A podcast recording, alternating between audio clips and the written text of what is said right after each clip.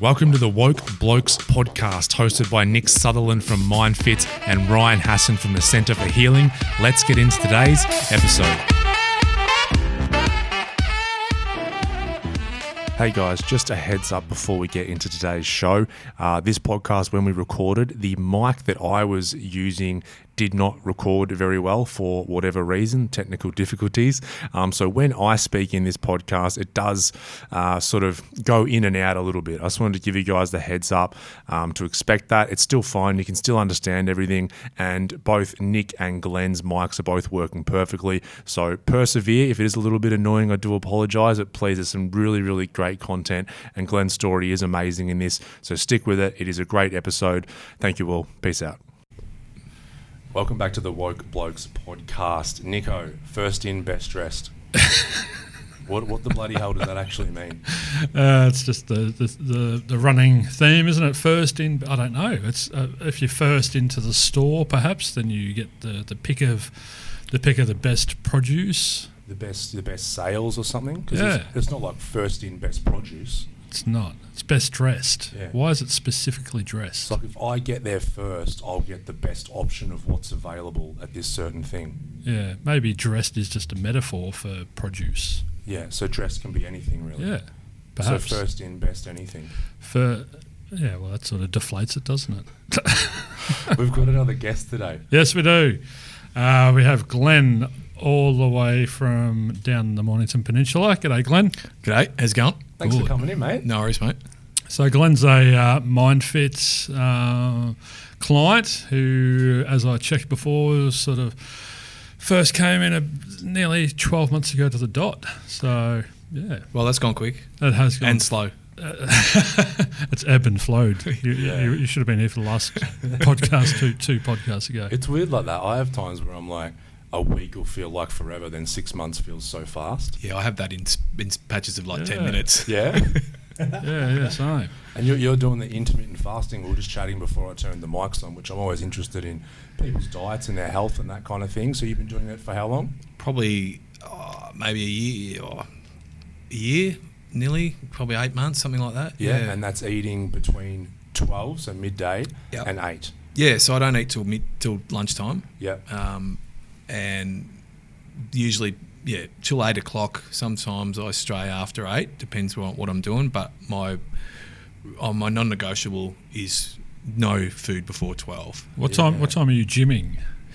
I try and train mid-morning, so that's probably the best window to train just before the fa- before I break the fast. Mm-hmm. So if I can train at 10, 11 and then eat after that, Yeah. that's the best best window for training in terms of the intermittent fasting. Yeah, it's interesting. When when I did it, um, you have that thing in your head, and I'm like, you can't just work out without having food in your stomach and that kind of thing. But that's just purely mental because it was it's fine working out that way. Yeah, and I think a lot of people tra- that train really early in the morning struggle with that because the blood sugar levels are so low, and the, with strength training, that's obviously makes things difficult. But I have a coffee usually, um, and that'll give me a, a pep up. I can you can have coffee, How do you have Uh, your coffee? just black, Yeah, just yeah. a black coffee, um, no sugar, and that's enough to sort of get me through till midday. Um, and I have my little special concoction first thing in the morning, which I call the youth elixir, which is um, Tell us more.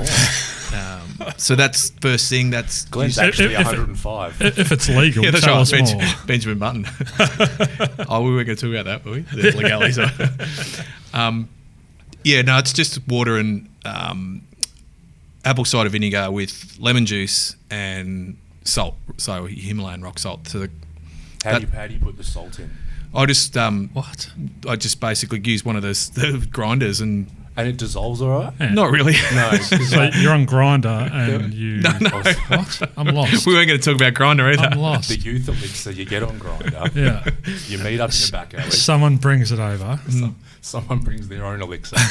um, so yeah, you were laughing at me, Nick, but there's a reason I asked the salt question because I've I do the the salt and the lemon juice in the water in the morning as well. But it was really frustrating me that I couldn't get the bloody salt to dissolve. At the bottom, it's always at the bottom. Yeah, it's the bottom, Yeah. yeah. crunchy salt at the bottom. So I made a it's called a sole, S O L E. Yep. And basically you get like a jar and it's filtered water and a jar which is you know glass, not plastic or anything, and you add as much uh, of that Himalayan salt as you can, and it will absorb into the water, and you keep adding it for a couple of days until the water is fully like it can't take on any more salt. Yep. And so I just put like a couple of tablespoons of that in. So that's sort of my solution to it. Yeah, that's that's complicated. I like it, but I normally just when it's right, the, little, the last little bit of the water, I just give it a stir and a swill, and then I try and swallow it. That, that's complicated. Can't can't you just go to the bloody hospital and get some? some saline. Yeah, some saline. Yeah. Well, you could probably. Now, now that I'm actually saying it out aloud, it sounds a bit stupid to be honest. So you, hang on. So this, you just do lemon juice and salt, no apple cider vinegar. Correct. Or- There's two. So, there's, so I've got some sort of shitty imitation of your yeah, no, you've got to put the lem- the apple cider vinegar in because that'll give you the bit of a you've got the a bit you've a got the budget elixir. yeah I yeah. have, haven't I? Yeah. Mm. I've got the So black and gold version. There's there's two there's two contrasting things to what I've heard. A, we're meant to have less salt in our diets, but you guys are putting more salt in. And I thought you needed food in the morning to get your metabolism going. That's something that I've heard. So that's yeah, it's it's int- there's been so much more recent science now. Even it's debunked the whole because we had this thing. If you want to keep your metabolism up, eat five or six small meals throughout the day. So Yeah. like that, that's meant to keep things burning, but that's um, completely been debunked now. So it's apparently because it would say that the theory was you would. The, the starvation response in our body would start, so that your metabolism would start to slow down. that just eats the muscle, doesn't it? The starvation mode slows down your metabolism and starts holding on to fat, Yeah, right. and it will burn muscle because fat um, Goes into is higher survi- energy. it But goes also, what's survival mode. intermittent fasting? Isn't that? No, so yeah, but here's what I'm saying. This is what the thought was, but Yeah. they found the starvation response doesn't actually kick in. I think it's for two weeks without eating instead of just overnight. So it's, that, has been debunked. So your body can still use your fuel from the day before without a problem. So how can we trust in science then? Well, I think science is every single scientific finding or paper should be like, this is what we found. Like this is the best With, yet. with an asterisk. With an asterisk, Yeah, like until and then say, s- well, someone until someone tries it, and then say, well, it works. I mean, it's all right on paper, but I Yeah. think But the- there's there's all the, the latest research and, and you know, we've covered this before and latest science and the latest evidence they, suggests. that, is that they? yeah, Who's they? yeah, exactly. Yeah. yeah, Who are you? Who the fuck are you? Yeah. some dude in a lab coat.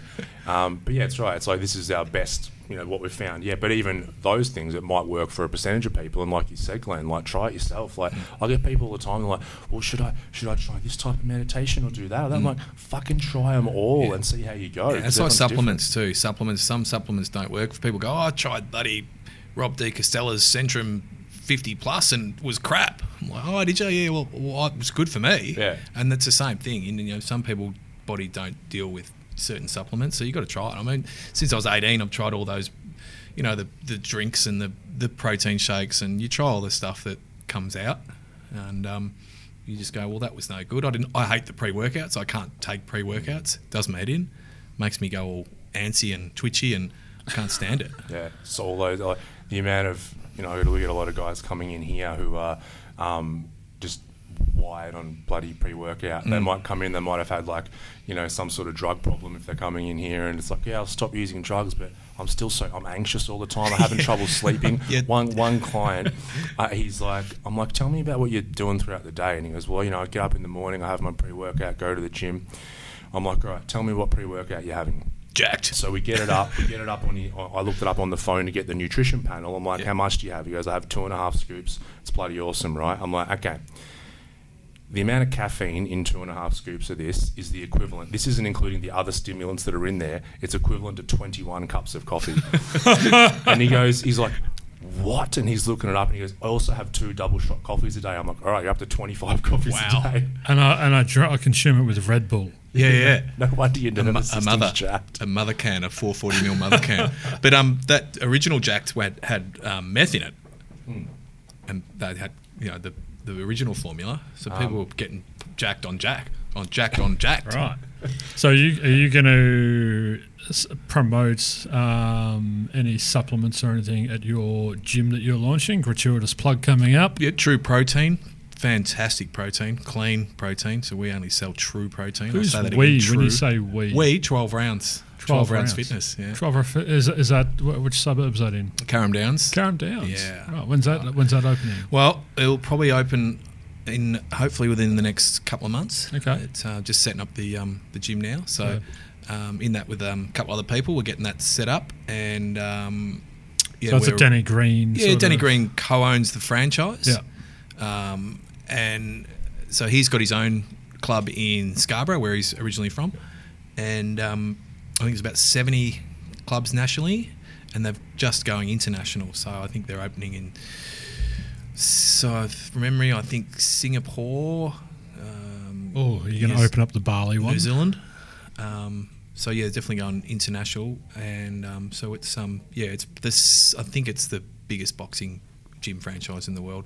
Um, And how do they work? So is it a lot of obviously not just boxing, other exercise as well, but it's based around the, the twelve round it's- kind of principle. Yeah, that's right. So it's based around the 12 rounds. Um, um, you know, you've got your 12 rounds of boxing and three minute rounds. Um, it's a combination of strength workout, high interval training, and um, the, the boxing. The boxing. So you got the bag. So there's probably in any given workout, it changes every day. The workout. Um, in any given workout, you might be doing three or four boxing type exercises, bag work, pads, um, and then you might do some stuff on the kettlebells and some um, strength work. And then we've got a sled track. We might be pushing a sled. So it's it's hard yakka, 45 minutes, and it's pretty Well, I intense. can imagine. Yeah, I, I did some um, boxing training when I was about 18, 19, and um, yeah, I'd never been so fit in my life. It was at an actual boxing gym, but they were the same principle. You'd work the three minutes, then Yep. rest for a minute, and whether you were on the bag or pads or skipping, it'd work on that kind of rotation. Yeah. But um, I got down there, I was like, you know, 18, felt like I was a pretty fit kind of dude. Mm. And they're like, all right, so we're doing a um, just a bit of a run to warm up. It's like a two kilometre run, so I'm knackered after the run already. then it's skipping for rounds, and I'm like, now I'm more knackered. And then the bag, and then the, they got me in the pads for one round. Those pads, Yep. man, I finished the round and had to go and dry reach in the sink. And it's like first time there, so I'm trying not to let anyone see. I'm like, you're right, yeah. but um, man, yeah. After about six months of that, though, Jesus Christ, I was fit. Yeah. Uh, it's um, yeah, you can see why they're in good shape, and I think the whole concept of and with Greeny being involved, it's it's the whole concept of you know he's won four world champions, and it's to train train like how Danny Green trained, and train like an athlete to, to look like an, and feel like an athlete. So it's based around that. So what? How do how do fat boxes exist then? Because you see a lot of fat Bigger weight classes, bigger Okay. weight classes. Yeah, just just diet. I saw a funny meme the other day. It was like, um, uh, "Fat blokes, uh, this is our time," and it had the picture of Thor from the latest Avengers movie, where he's got a beard and he's fat, he's let himself go, and then it had the new heavyweight Yeah. who beat. Yeah, I saw that. Oh, what's his An- name? Andy Ruiz. Yeah, yeah. Yeah, there was another meme of um, you know, DJ Khalid. Yeah. That bit- bit- and, and he was it's just a picture of him with a, a shirt unbuttoned down to his, his stomach, and it's like all the fat dudes with their pride after Andy Ruiz like, heading to brunch Yeah. on the Monday. But I think some of those guys are just like ridiculously um, cardiovascular fit, Yeah. but they're just eating so many calories, they're still holding a lot of fat. Yeah, and it's Yeah. their body types and everything as well. body types as well. Yeah. Plus, if you can be like, I suppose, cardiovascular fit enough, that can be like a bit of a extra padding around the, Mm, the midsection. It reminds me of the um, the once were warriors. Too much weight's not enough speed work. Inject the muss.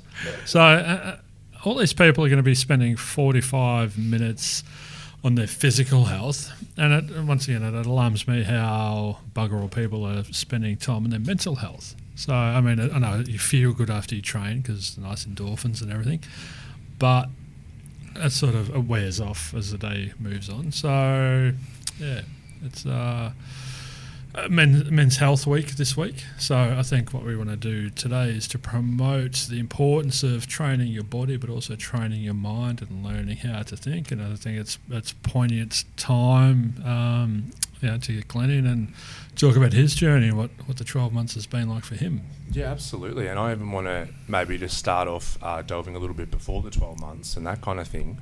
Because you were a police officer in the past, Glenn. Yep. And I'm, I'm quite fascinated just to hear from your perspective about the you know mental health challenges that can come from being a police officer. Because I often you, you know you hear a theory, it's like a lot of cops, I suppose, are seeing kind of the worst parts of humanity. Yeah. You know, like we're seeing people who are fucking up, doing the wrong thing, people who are in pain themselves and then projecting that pain on others. So I feel like it would really give you maybe a distorted view of the world as well by being exposed to that so often. Yeah, it does.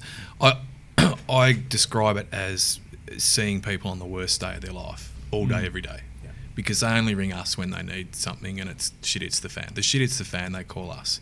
Um, and I guess when you are subjected to that daily, Plus the night shift and day shift and the shift work. yeah, and it's not just the jobs that you go to. Um, it's the, the people you're working with who have got the same mentality. So you're always you've got, and it's not their, oh not their fault. I was in the same situation. I was negative. You're negative because you're seeing negativity all day, every day. Your guy you're sitting next to in the in the in the mm. van has got the same negative mentality. You go back to the police station and everyone's got the same negative mentality or mindset. And if you're in a situation where you go home to a negative um, situation, i.e., a negative or a toxic relationship, um, it's hard to pull yourself out of that. Well, there's no break, is there? No. And I, I imagine people, by and large, aren't that happy to see a police person turn up to something because they're usually doing the wrong thing. So there'd be, you, th- there's no red carpet rolled out for you, and oh, thank thank God you're here. It's usually, oh, what the fuck are you doing? So there's lots of negative push on Yeah, you. and I think there's no more like the old days. The police, police would, would were there to help you, and Yeah. there was victims, and you know, I joined. I joined the police to help people. Essentially, realistically, like that's what you do. You join the police force to help people, but there's n- it, it's not that type of job or that type of role anymore. You're Yeah, not. right. There's no victims. Most jobs you go to, they're both as bad as one another, Yeah, right. and you're trying to work out which one's more of a sh- more of a shithead than the other one. um, and a lot of family violence stuff, and it's massive. Like you're subjected to massive amounts of family violence, massive amounts of conflict, massive massive amounts of um, mental health issues, psych- psychotic um, people having psychotic episodes, and daily you're taking people to the emergency department to get assessed um, based on them having a having a uh, psych episode. And the people you're encountering, they're, they're as you said, they're, they're lots of mental health issues, and so they're rarely present and they're rarely lucid or rarely in a position where they can work with you. Are they? They're, they're not, you're not going to go, mate, come over here, stop doing that. Oh, yeah, okay, no worries. Sorry, mate. It's, it's going to be, fuck you. ah, ah, ah. Yeah, and our, our I guess our parameters are. Oh, did he say he was going to kill himself? Yeah, yeah, yeah, he did. Oh, he said that to me. All right, mate, well, let's go. We've got to go to ED. We've got to get you assessed, and that was it. Yeah, right. Nothing else. Yeah, Did, you say, did anyone hear him say it? Yeah, yeah, yeah. Oh, righto. Off we pop. yeah. And it's an ass covering exercise in terms of well, we're going to make just think, oh, what if he does? Well, well, we'll take him there and they can uh, decide whether he's going to, and we we sign him off to them, and then they they're normally out the door. They're out the door before we even get out of there as well, because you know they'll say, "No, he's not going to do it. He was in here yesterday saying the same thing." Well, well, You who, who knows? You've Who got knows? That, you come into a situation, you just have this really small snapshot Mm. of something that's happened, and you've got to try and make a decision. Hang on, who, who's in the right? Like you said, who's more in the shit here Yeah, than yeah. the other person? Yeah. I, I, interesting uh, question. I knew a lot of fireys, so guys in the MFB and that kind of thing. My ex-wife's dad was in the MFB, and you know, I ended up doing a lot of when I was a tradie, doing a lot of aircon uh, work for them. So I met a lot, and I found with them, they all had this uh, like a similar sense of humour. Um, and it was kind of, kind of a dark sense of Yeah. humour, but they all had it together, Yeah. and, and it was a way that I saw to help them kind of process a lot of the stuff that they were exposed to, because they'll would be first on the scene a lot, see people who'd committed suicide or been burnt alive and that kind of thing, and that became kind of a, a way to cope is by having this, you know, sense of humour, because it would be so hard. Did, did, do you find police officers had a Yeah, absolutely. You got that the very black sense of humour, and you, you you know you, you have to, I suppose, sometimes make light of situations.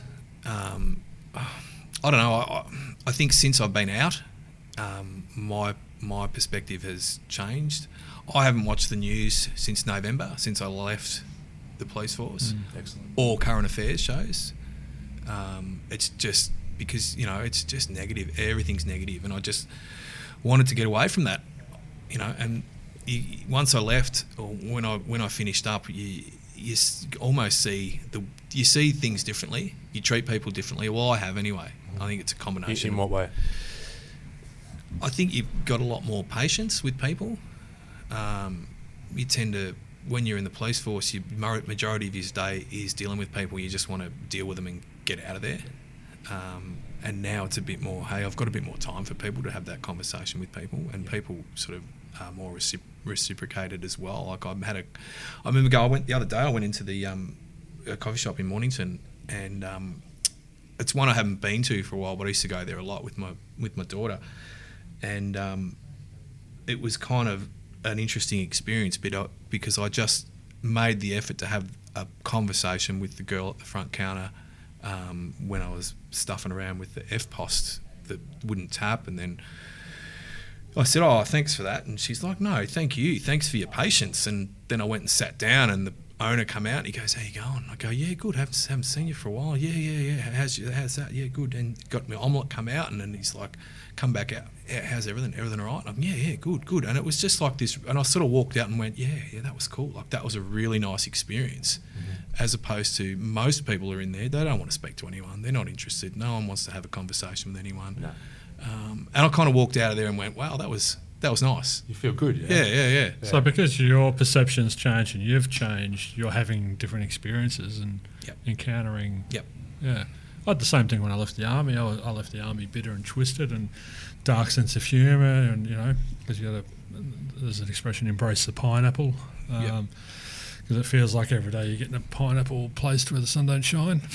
um, so Yeah. you just got to learn how to embrace it. Yeah. And yeah, you come in. I used to tell people, you know, when they'd say, oh, "How's your time in the army?" I'd say, "It's fuck, don't go near it. It's just this, this, this." Years later, once I'd sort of healed from from that that experience, now it's a different story. I still don't say, "Yeah, go and rush into it," but I say it's it was a really interesting chapter. It was an important chapter in my life, and Mm. uh, so it's more neutral now than a, a full negative experience. Yeah. But it's funny how when you get out of that environment, how it sort of frees you up just to relax a bit more. Yeah, yeah, definitely. Yeah, well, you get better perspective on something once you're through the other side of it, you know. Yeah. Um, yeah. So d- just tell us, uh, Glenn, maybe some of the mental health issues either you or other people you saw in the police force had to deal with. Like, I'm sure there'd be things like, you know, um, PTSD and that kind of thing from the things you guys would see. Probably undiagnosed, but PTSD as well. Well, people, people don't know what PTSD is. yeah. Um, I think pe- it's you can get PTSD. Obviously, you guys know, but you can get PTSD from lots of different experiences, traumas, and all sorts of stuff in, Mm. that happen in your life.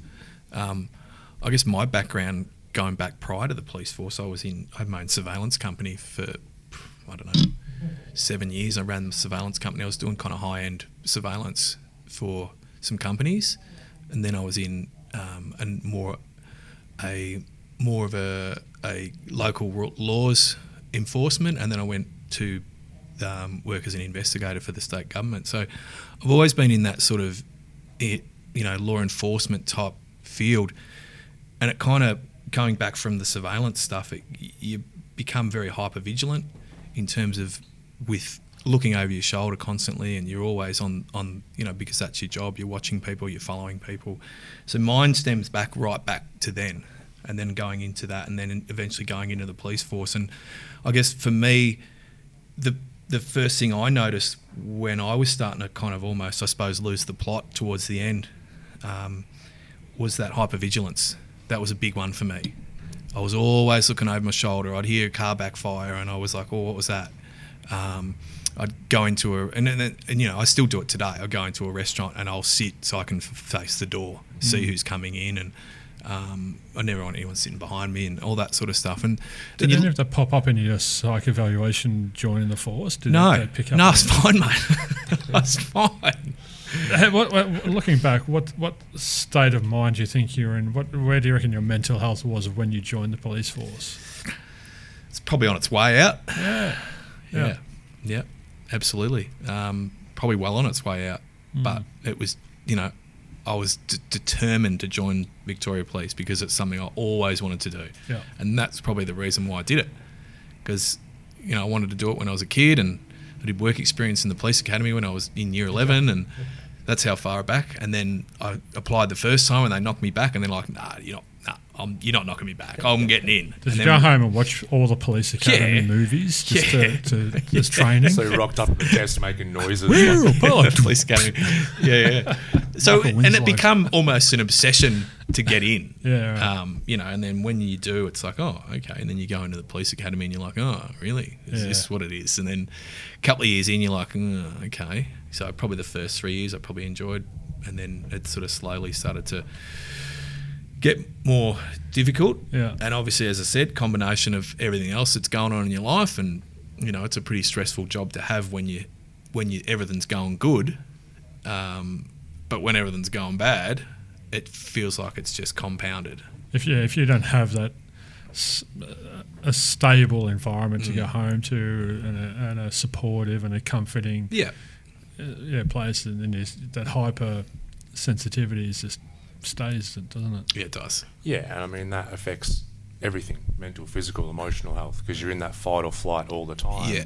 And so it's constantly just looking for what's going to go wrong. And then a lot of cortisol in the body. So you're kind of marinating in cortisol Yeah. for weeks, months, and years. Percolating. just Well, that's right. And I think what you're saying before, Nick, is that mind body connection. I suppose for me, I had this attitude was, oh, well, if I'm training, I'll be fine. and I think Yeah. I said it to you when I first come and spoke to you. I said, mate, I'm doing all the right stuff. Yeah. You know, I'm meditating we, and we I'm picked up you were I'm training. you were Uh, codependent on it though. I was Yeah. because I'd trained to exhaustion till I was on the ground in a you know in a heap and I can't do anymore. Like I started doing you know these crazy grinding workouts for an hour and a half or two hours, and you know um, it wasn't until I spoke to you and you said, well, that's your that's your cigarettes or that's your alcohol. You're you're clinging to that, and I was and I was using exercise as a way to cope. Um, but it was funny because I also it was my way out as well because I started to change the way I train and I looked into different ways to train. And then that became um, it, I, I sort of went off on these rabbit holes of mental toughness training. And then that was it it was like what's this mental toughness training stuff? And then you go into um, something else you look in, look at that and then you go into something like stoicism and then you go well what's this stoicism th- stuff? Um, so then you start reading all this other stuff and then i remember when i first um, come and saw you nick the reason why i actually actually came um, to your office that day is because i was at the acupuncturist and uh, i saw one of your little flyers um, on their in their office and it said it gave a little spiel on on you and it said mind fit and i just first saw that and went that's a cool name you know and then i He saw doesn't quite spell it properly though. no i know That's my for my mind. Oh, okay. um, but then in the little thing it said you know um, that you were um, ex um, army i think it was Yeah. said or, and then it said principles in stoicism and buddhism and i was like wow that's a really cool combination and then that really sparked my interest because i'd had previously started looking into the stoicism stuff and um, you know trying to get my head around that because i was having some obviously dramas with you know stuff at home and you know I was trying to kind of educate myself and trying to I was trying to fix myself and I was trying to fix my relationships and I was trying to fix my marriage and you know I was doing everything I could to try and fix but like I said I wasn't fixing the stuff that needed to be fixed I was missing out on that bit I think you were, what you were really good at was plastering the cracks. yeah you know, and you did a great job of that. But um, because the pressure was still there and you hadn't learned how to manage the pressure and create some distance, the, that constant pressure, the cracks kept appearing until they got too big. Yep. Yeah, yeah. It's often this underlying stuff that oftentimes we're not even aware of, and so we have this underlying stuff that does need tend to need a helping hand to address and a different perspective. But then we do all the maintenance stuff well. So yeah, we do that. Yep. We're exercising, meditating. I'm doing my cold showers, all that Yeah, kind yeah, of stuff. yeah. Which is like ma- good maintenance stuff, Hmm. but the underlying stuff, like you said, is still causing those cracks. To And that foundation's still really wobbly, Yeah. which is Yeah. what we found with you. And that's Yeah. right. And I was doing all that, you know, and I was, you know, I was, you know, that was the same before. Then you, oh, yeah, Wim Hof, yeah, cool. Just go- go into as hot, cold as water as possible. And, and, you know, amazing. Loved it. It was awesome. But it wasn't, it, it was cold. Um, and, um, but, but yeah, it wasn't until I spoke to Nick and, and, and had those, I guess I call them the whiteboard conversations because um, until it was written up on the whiteboard, I sometimes I didn't really get it. And his pictures were awesome, like his stick picture. His stick- I'm a better therapist than artist, all right? you would hope so. you would hope so. But have a, have a like, tell tell your version, and I'll tell my version of, of when you first came in. yeah, all right. Um, So, So, you're, you're sitting you're sitting at the acupuncturist. Read the oh yeah, so like I was at the point where, um, in terms of with the what we are talking about before, the work stuff, um, you know, and the combination of work, and I was at, at, at the end of my tether with with the with my with my relationship. It was essentially breaking down, um, and I didn't know why, and I was trying to fix it, and I was trying to save my family, and you know I didn't know if I could, and and I was just I guess at that point where I just I didn't know what to do, and I didn't know who to speak to, and I didn't know, and I and I'd, I'd been pre- previously, I'd gone to a GP and went, you know what, I, don't, I don't need, I don't know what to do. I'm really, I'm struggling. Oh, yeah, go and here's a, go and see this bloke, a counsellor. It's on a mental health care plan or something. Yeah, yeah, yeah, Yeah. And you, you know, you do the whole couple of things, and you're like, yeah, okay, and then a couple of sessions, and then by the third one, you're like, this, he's saying the same thing. It's over and over. He's telling me the same stuff. I'm not getting anywhere with this. And then I was just, like, oh yeah, okay, no worries. And then you just think, oh, I'm, I'm okay. And then something else happens, and then something else happens. And I think with when I went and spoke to, I finally went to Nick. I was, I was at the end, end of the end of the road. Like I was at, like I was ready to. I, I was broken essentially. I, I was definitely broken, and I I didn't know what to do and what to to, to speak to, and, and then I saw that, as I said, I saw the flyer, and, and then I went, and it's not something I normally would do, but I actually went out of my way to go there to his office. I didn't even get a bloody courtesy call out. No, I just left.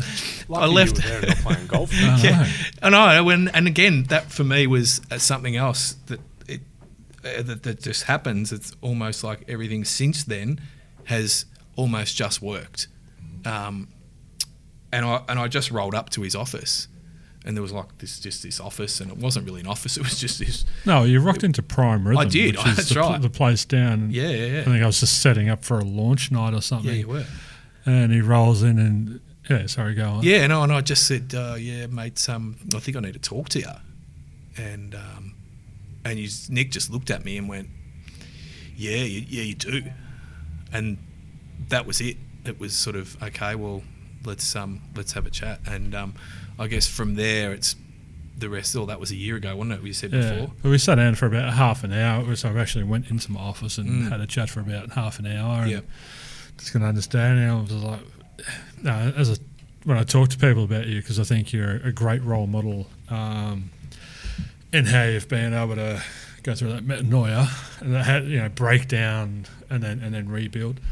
Um, but it was akin to, to imagine someone getting hit by a car and then walking themselves into the emergency ward in hospital and then just sort of collapsing on the floor. It, was that was happening on a, on a, an emotional level, on a mental level, Mm. and And, and you could see that. 'Cause Oh. Obviously, if he came in and said, I think I need to talk to you, and you're like, yeah, you do, then you saw that. Yeah, but sometimes people go, I need to talk to you, and all they want to talk about is their problems. Where what Glenn was saying wasn't, I need to talk to you, he was saying, I need help. Yeah. And and he was he was in, yeah, probably the, the worst shape I've seen someone. Yeah. And so, Glenn, you said you were at the acupu- acupuncturist and then went out of your way to go and see Nick straight away, which is something you wouldn't normally have done. No, Why did you take that action? something was telling me to do it. Yeah. and I guess I don't know why, and I didn't recognise it then, and I, at the time it was just a, almost like a. Um, I felt like it almost felt like a bit of an out of body experience. Even now we're talking about it, that I was standing there and, and looking at him and talking to him, and but I remember being there physically, but I don't remember. It was almost yeah weird feeling. Since then, I have kind of almost a lot of my decisions now are all based on how I feel, not based on how some how how someone else is going to affect someone else, or how am I scared, or, or any of those fear fear type stuff. I'll go on. I, I, I need to do this, or it's an instinct, or it's a gut, um, and it's it's it's worked out for me. Yeah, uh, that, this is a really important point to touch on because I think the more we listen to our body and those feelings over that stupid voice in our head, Yeah. the more we get led in the right direction. Because like this voice up here, it's like I read a book recently uh, written by Michael A. Singer, and he was saying just spend a day spend a day just watching everything that your mind says and imagine it's not in your head, but it's just a person sitting next to you and that's your roommate. Yep. And you're going to hang out with your roommate all day and just listen to what they say. Yep. And you'll get to the end of the day and go, this person's fucking crazy. it's, it's, Yeah. it's, it's, it'll look at a situation, then talk itself into it, then talk itself out of it, and then decide not to do it, and look at Yeah. this and look at that. I think we we probably did that i- in a, a way with the whiteboard and with you, and I sort of reflected and unpacked what you were doing, Mm. and then we both sat there, sat back and observed how irrational it was, Mm. and we started laughing at it it. sounds like a really similar. Yeah, then you do Yeah. have a bit of a laugh at it because the funny thing is then.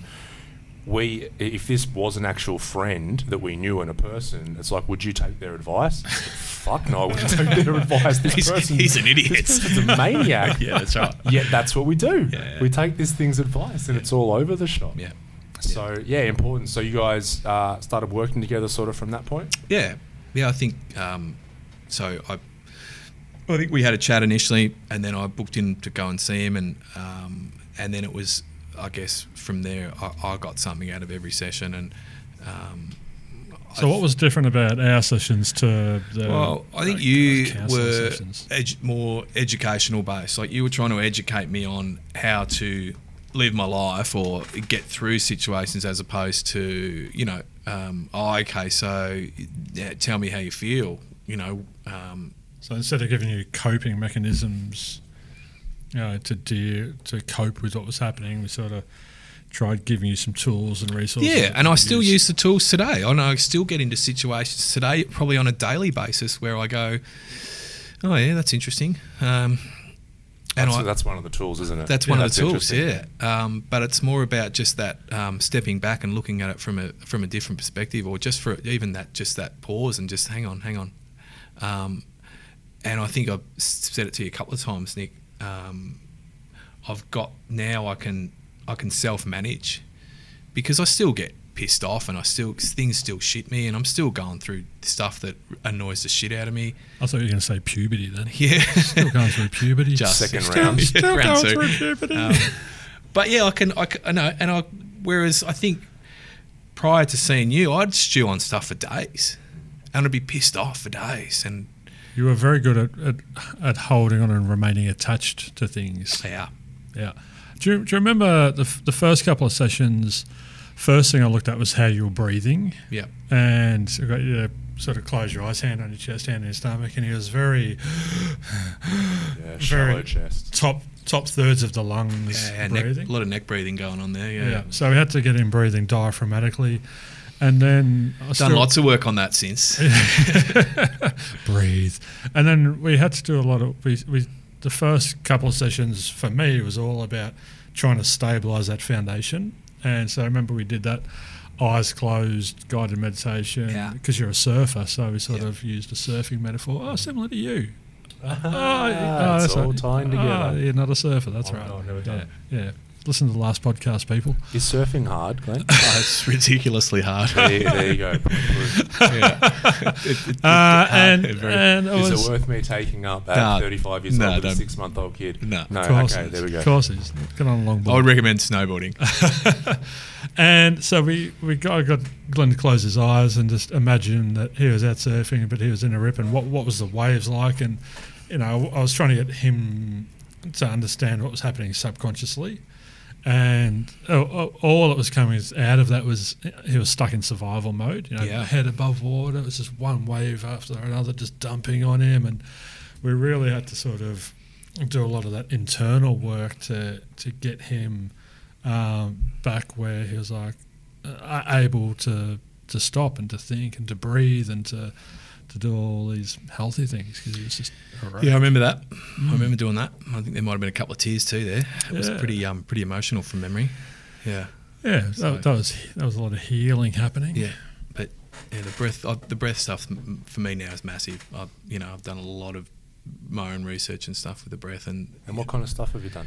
so I did recently did a course called the Art of Breath, and um, there, um, Brian MacKenzie, his his company in in America, Power Speed Endurance, he travels the world and does one day course where they spend the morning, half the day, um, teaching you how to breathe and how it affects your, your, your, your mind in your mental your mental state, and then in the afternoon you do workouts in the afternoon and do certain breathing um, breathe different ways in during your training and recovery breathing and all that sort of stuff. So their theory is that your mouth is for eating and your nose is for breathing. So I've heard that one. train, you know, and since I've done that, I've tried to do, do I've done a few different workouts just nose breathing, and you get about halfway through what you would normally do.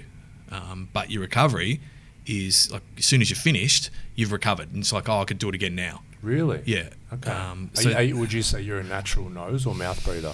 I think I'm a natural nose. Well, I wasn't, but I am now. And the last sort of probably, you know, since t- dealing with um, uh, Nick and um, researching breathing, um, I, I very rarely breathe through my mouth now. Is that just something you have to consciously take control of, or yeah, you do. exercises yeah, you do, and it's just that being conscious of how you're breathing, Mm-hmm. um, and very diaphragmatic breathing as well. It's got to be from the diaphragm. Yes. But it's something you can practice all the time, especially driving. You got a seatbelt on, it goes across your chest and across your abdomen. If you can keep the strap across your chest still and just um, just push the strap Yep. across your and that's a good one. And just your basic belly breathing. You lie on your stomach, and you can actually feel your belly on the floor, going onto the floor. Yeah. Um, they call it crocodile I think that breathing or belly mean you breathing. shit yourself. you got to be careful. You've, you've done it too well. Yeah.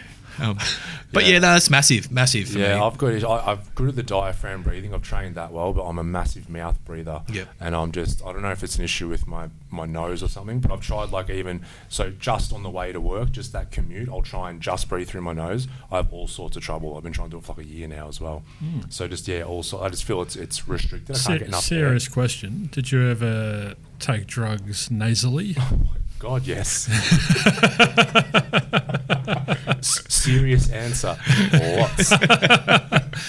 Do you think that may have affected it to some degree? No, because I uh, have been a mouth breather since I was a kid. All right. Yeah, But I, I, you- I know you- that because e- every morning I'll wake up and I've just been breathing through the mouth all night and dry mouth. Stale breath. Wow. Oh, you know, was- yeah, It's going, going another we didn't have to go there. you can talk about the drug taking, but not my bad breath, right? If you watch a baby, though, it's really interesting that its its stomach is the only part of it to rise and fall. And, and nasal breathing. yeah, exactly. So I wonder, I wonder where the shift happened. They squat good too, babies. They do really good squats, body squats. Squats. I'm yeah. watching my boy. He, on his back, he's got like both feet in his mouth. oh, I'm so envious of your adductor muscles and your hip joints. My God. Look at those hamstrings working. but um, yeah, so I, I was been doing some research into uh, uh, a guy Eric Anders. I think he's a breathwork coach as well.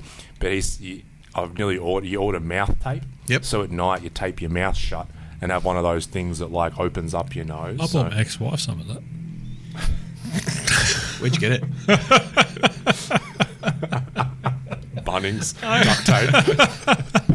Ted, couldn't leave Ted that- Bundy used to use that, I think. I couldn't leave that hanging there. That was that was that was right for the Spicy picking. meatball hanging out there. That was right. Uh, enough about my breathing difficulties. Um, I imagine, Nick, that Glenn was a good one to work with because I feel like Glenn's the type of guy who, if you give him some sort of tool or some task to do, he will do it. Yeah, I mean, anyone who's been through training, military training, police force, emergency services training is is usually pretty good to work with. Um, but Glenn was uh, doubly good to work with because he was at rock bottom, so he was willing to do anything, basically. Within reason. within reason.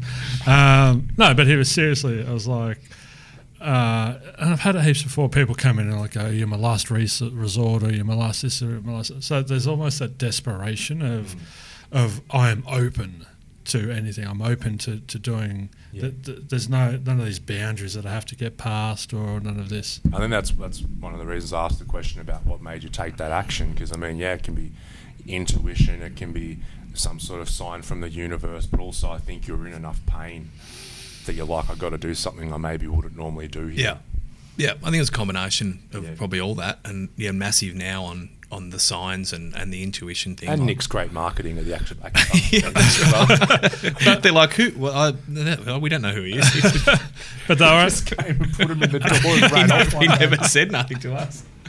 uh, but it was also he was already exploring sort of a lot of the Yes. same the same thing. So he he was already had a curiosity around it, and then I, you know, I think that when the student's ready, the teacher comes along, Mm-hmm. sort of thing. And, and I'm not saying you know I'm the, the teacher, but I think Glenn was ready to to put himself in a position where he could learn these things and.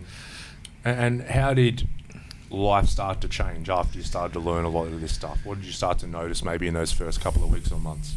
I think um, the big shift for me was trusting my gut, and I think Nick was just he said you, you you've got this far with trusting yourself, trust what he's saying, and I think there was one one big day where I was like, I just, mate, I don't know what to do. You know, I'm I'm at this crossroads. I'm like, I don't know where to go. This is a massive decision. I don't know what I'm going to do, and and he basically said, mate, you, you, you know, you know why you've got to this point, and just trust trust yourself. Um, and it was almost just back yourself, um, and it's it's been massive for me now. I just because I know up until I guess probably tw- no, well, 12 months ago. Well, well, it's been a big 12 months, but I can honestly say um, that where I'm at now, I, you know, people go, "Oh, geez, it was pretty pretty full on," and I'm like, "Yeah, but you know what? I'd, I'd do it again." To That- just because I'm of where I'm at now, I would do it again to get where I'm at now. Yeah. There was so much up in the air when he came to see me in his life, and, and that has reduced to some degree. There is a bit more stability, but there's still um, a lot up in the air, still a lot of question marks out there. But he's gone from that reacting to it all and, and needing it to be a certain way and trying to force it all to more. And that's the big thing is he's sitting in that trust and that self belief, and he's going internally and accessing those resources instead of going externally and oh what the fuck am I going to do and going into that fight flight that we Yeah, spoke It, about. it is self trust, and I and I think I read a book recently which was a real real changer for me. Was um uh, the universe has your back, and I I was just Gabrielle Bernstein. yeah, Yep. and I read it in one day. I started reading, and I went um and I just read the whole thing, Yeah. um, and it was just that whole you know what if you put it out there, um it'll it it all works out. Yeah. Um, And I think if you, when when you trust yourself completely like that, then you've resolved the question mark that's in here. Yeah. So then any of the question marks that are happening out here in our life, they're fine. it doesn't matter. It doesn't matter. Exactly. Yeah. Yeah. But I, I, I came up with that in my work because of what my counsellor said to me. He goes, Nick, you, you trust yourself completely. And I realised that that's what took me out of my rock bottom, you know, when I broke down and rebuilt myself was that sense of I do my best work outside of my comfort zone. I can, I will manage whatever comes into my existence. I've got these skills, these tools, these resources at my disposal. I just haven't been using them. Yes. And so now that I'm connected to them, I can handle whatever the universe throws at me. You know, Doesn't matter what comes my way, I have an inner knowing that I can handle this. Yeah. And you, you, you become sort of uh, invincible at that point. you almost you almost chase it now. I'm almost at the point where I chase um, uncomfortable situations. I, I push I, I push myself to a point where to get comfortable being uncomfortable because I I like to be in that position because it's almost like I'm testing myself, but not only testing myself, but I'm actually making myself, like you said, more invincible to when something else happens, and I'll do that through training. You know, I'll push myself in training because then if another stressor comes out at me, I'll go, you know what? No, this is Yeah. cool. It's it's you're, you're expanding the boundaries of what's possible for you psychologically. Yeah. It's like if there was a paddock and the paddock was fenced off for a dog or something, say right, and when the dog got up to the edge, it got a little electric shock. Hmm. Then the dog would run back to the middle of the field. Yeah. When we put ourselves in uncomfortable situations, when fear or self doubt start to come up, it just means we're getting towards the edge of our own boundaries. Yeah. Now, if we can handle that little shock that we get and move past that, then the boundary moves out. Yeah. And we realize, oh, hang on, the confines that I was in isn't so small anymore. yeah. but uh, that, that happens because it's you don't buy into your limitations anymore. You actually, you I'm I'm not even conscious of my limitations in a healthier way. Like I still have limitations, obviously. But an example is working in Thailand at this you know, world-leading five-star luxury health resort where the rich and famous go to. Somehow, I've got a gig there as a vis- visiting practitioner. Now, in the past, without that self-trust, I wouldn't have even applied for it in the first place. But then, if when once I applied for it, I would have come up with all the reasons why I wasn't going to get yourself it. out of it. And then, if I didn't do that, then I would have got there and been so anxious that I would have been completely terrible. But this time, it just seemed like a logical process for me Yeah. to work there. Yeah, And I and now I'm that. there. It's just the most comfortable thing. Yeah, I love that. Don't buy into your limitations. There was something you said, Glenn, before as well that uh, stuck out to me. You know when healing has taken place, when you're at the point where you say, all that stuff that happened, all the challenges and all that stuff, I'd do it all again Mm. because it'll get me here. That's how you know you're here. There's no regrets anymore. Yeah. Yep. And I um, honestly, you know, and mum, my mum said it to me. Oh, but that was pretty, you know, oh, pretty bad. And I went, yeah, but you know what? I said it's it's good. It's good because if I hadn't, because if I hadn't have done that and I hadn't gone through that, look where I w- would be still. And I've got you know, the saying is that for me at the moment is, oh, it could be worse, and that could be worse is I could be back in that position. Yeah. You know. Remember, we had that conversation around um, when you're okay, everyone else gets angry and upset on your behalf. Yeah, yeah. And it's funny because all of these conversations we've had, Glenn's gone out pretty much that day or a couple of days after, and it's happened for him. And so there's been all of this sort of work in the office, and then he'll go out, and the universe will go, oh, "Here you go, here's some validation," Mm. and Yeah. it's it's really sort of been Was hilarious. it like parking? Is it like parking karma? You- You're getting all your parking spots out the front now. Yeah. That is true, though, isn't it? I like that. It's like you stop worrying about a certain thing, then other people will worry about it for you. Oh, like, oh that's fucked. I can't believe she did that Yeah. to you. Yeah, and you're just like sick of talking about it. Yeah, I'm like, like, I'm yeah, like, yeah, whatever. I, I'm, It's at, all I'm. I'm at peace with it. I'm fine. Why are you so pissed off? It doesn't affect you. You should be pissed off. Yeah. Well, I'm not. Yeah. Been And that's there, just done that. people aren't woke, mate. They're just not. People aren't worried. They're not No. hashtag woke. Yeah. Glenn, what advice would you have uh, for someone listening who is maybe in a rough patch or maybe, you know, going through some challenges and that kind of thing? Is there anything maybe from your journey or your experience that you can pass on to someone else?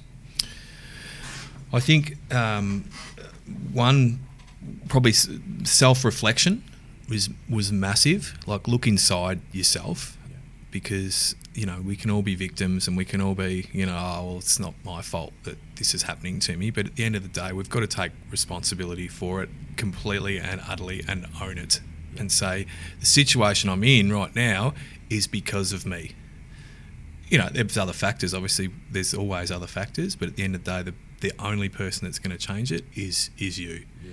And, and if you're not happy, you know, change it. Yeah. Um, or or you know, at least look inside yourself and say, well, what could I do better? What can I could I f- change this situation? Um, and the other one for me, I suppose, is is uh, that and real self development stuff. So real self improvement. You know, don't just think you're the smart, you know, the smartest person in the room because if you are, then you, you need to get out of that room. Need a better room. Need to get it, really get out of that fucking room. No, that's simple. I like that the first one you said. It's like you need to sort of catch yourself because a lot of us will be like, "Oh, well, I'm pissed off because fucking work's doing this, my boss is doing this, Yeah. oh, my missus is doing this." Like it's the external Yeah. thing. It's like if you can use that external when you say those things to yourself to go, "Oh, hang on, hang on, turn back in. Yeah. What what can I change or make better here?" Yeah, and I think the people that are most toxic are the people that don't have that self reflection. They don't have that ability to do that. And Nick, we've spoken about that plenty of times. It's just that. No, it's whole- that self awareness is, is half of emotional intelligence, and Yeah. people, by and large, have uh, an ability to recognise I'm not well, but there are you know, many people uh, that don't have it as well. So, yeah, and, and and those people, I suppose, they're always going to be the victim yeah. or the hero. There's no in between. Yeah. They're going to be one or the other or both. I've got a. I'm speaking at um, my industry association world conference in uh, September, I think, and the theme for that is bend or break. Um, you know, what is resilience and where does it come from? And we we spoke about you know, the, most of the work we were doing was cognitive retraining with you. It was changing those cognitions and the ways that you were structuring your thoughts and everything, and and you came in with a very rigid Yep. you know th- way of thinking. It was black and white, right and wrong. You know, probably because of the work that you've been doing, a lot of it. Yep. Um, and so once we sort of broke that down and made it more malleable, all of a sudden, Glenn had this room to move and to to think differently and oh things oh that's just it's not about me that's just uh, okay I don't have to take it personally and, and there was Well, a lot more yeah, well, that was- that was massive. bamboo in his thinking that was massive. The taking it personally um, stuff because I'd be like, yeah, but you know that's this is happening to that's me happened to me, not for me. You know, and I and you'd be like, yeah, but it's you got to understand where it's coming from. Mm. It's not if it wasn't you, it'd be it'd be someone else where it was actually pro- being projected from. Yeah. Um, and now, my, it, when something does happen, I think of it as it's happening for me. Yeah. Because how is this making me stronger? How am I learning from this? How am I? What lesson am I getting from this? What's what's a positive from this? Going, oh well, this is fucked. This where's, is where's the value in this This is not working, and this is not ideal. Um, For me, that's a sign of a, a an emotionally healthy person is when their autopilot is now okay. Where's where's the value in this? Because life's going to happen to all of us. Yeah. You know, it's all neutral until we process it. And so I think what Glenn's great at doing now is hitting that pause button. It doesn't go into those cognitive distortions, those unhelpful thinking styles. He just sits there and observes it, and he's like, right, okay, this may not be ideal, but there's some value in it somewhere. So he goes immediately for the positives. yeah. Yeah, Which- yeah. Which then you, you're actually training your brain to then look for the value, as opposed to if I take it personally and complain, then I'm going to look for more things to take personally and Yeah, complain a- about. and then you get out of that me- that negative mindset again, which I was in, you know, prior. Was it just constant negativity? And when you're not thinking negative, you just you see the world in a different, whole different light. Yeah. It's amazing. Yeah, it's a different filter that you Yeah. look at If we took a roadmap of your minds before and after, like 12 months apart, it'd be a completely different map.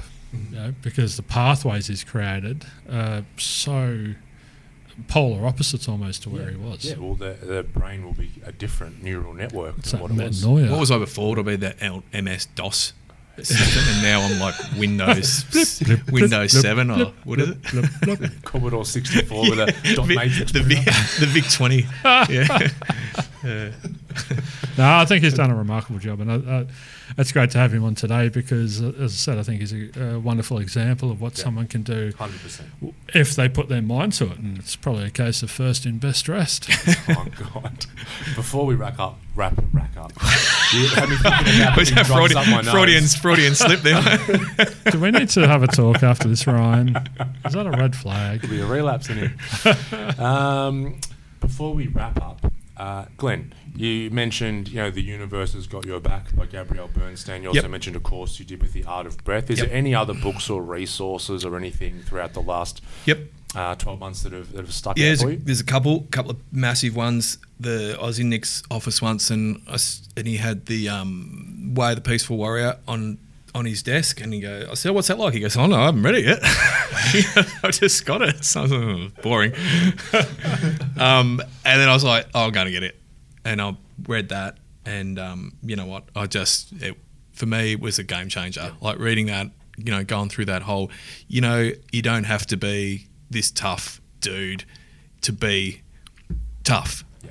You know what I mean? Like that whole There, there, there's an external strength or an inner strength, yeah, isn't there? yeah, there is, and I and I loved it, and I think if anyone reads it and doesn't get anything out of it, then you're dead. There's something you're not well. you got to get something out of it. Um, but loved it, and then the other one I read recently was um, a book called um, "Feel the Fear and Do It Anyway" by Susan Jeffers, and that was just that whole concept around you know what? Everything you do is going to be scary. It's not a it's you know you've just got to see everything as, a, as an opportunity. And, and everything that you've ever imagined is on the other side of fear. And that massive massive for me. The whole fear-based decision making thing in my life now is i actually don't i don't have any fear. I feel like i don't know what fear is i don't have it i don't it's not in my vocabulary it's not something it's not a fear now it's an opportunity But you're not you're not walking out into the middle of a highway in front of oncoming traffic. No, not that so fear, yeah. You've still got sense about you, but Yeah. it's not that that that anxiety isn't there that's right anymore. yeah Yeah, well, I think there's there's fear of our physical self and fear of the psychological self. Yeah. And the more we can break down the fear of our psychological self, the more we can have these opportunities. yeah So absolutely So what's what's life like for you now? Just in a, in a snapshot. Yeah, it's to- awesome. Um, yeah, I'm as, I said, I'm in a in a really good um, space in terms of just I, I can look forward to things. Let me let me ask this: Is life perfect? no, Okay. So No. why is it so good then? Why is it awesome?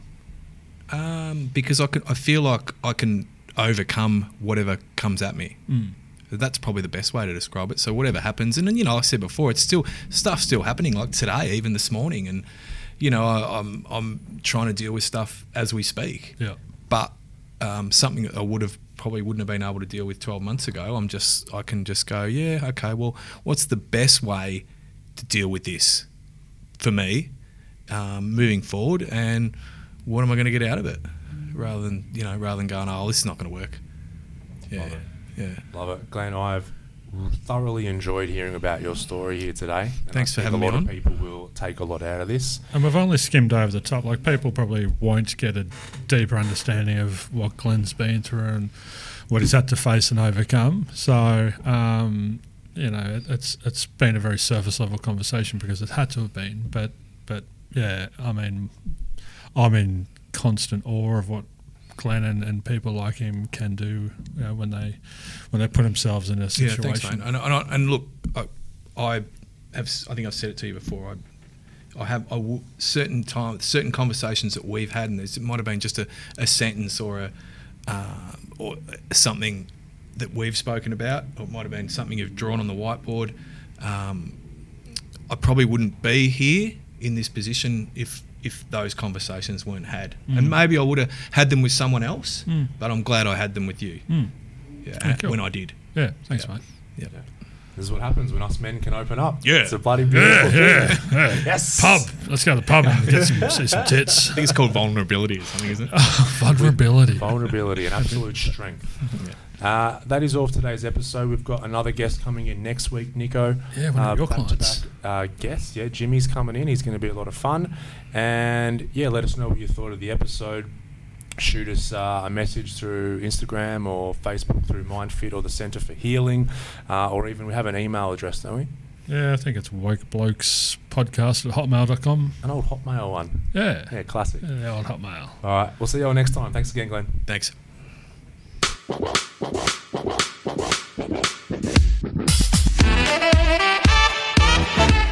Thank you for tuning in to the Woke Blokes podcast. Please don't forget to subscribe to the show. Also, leave us a five star rating. We thank you so much, and we'll see you all next time.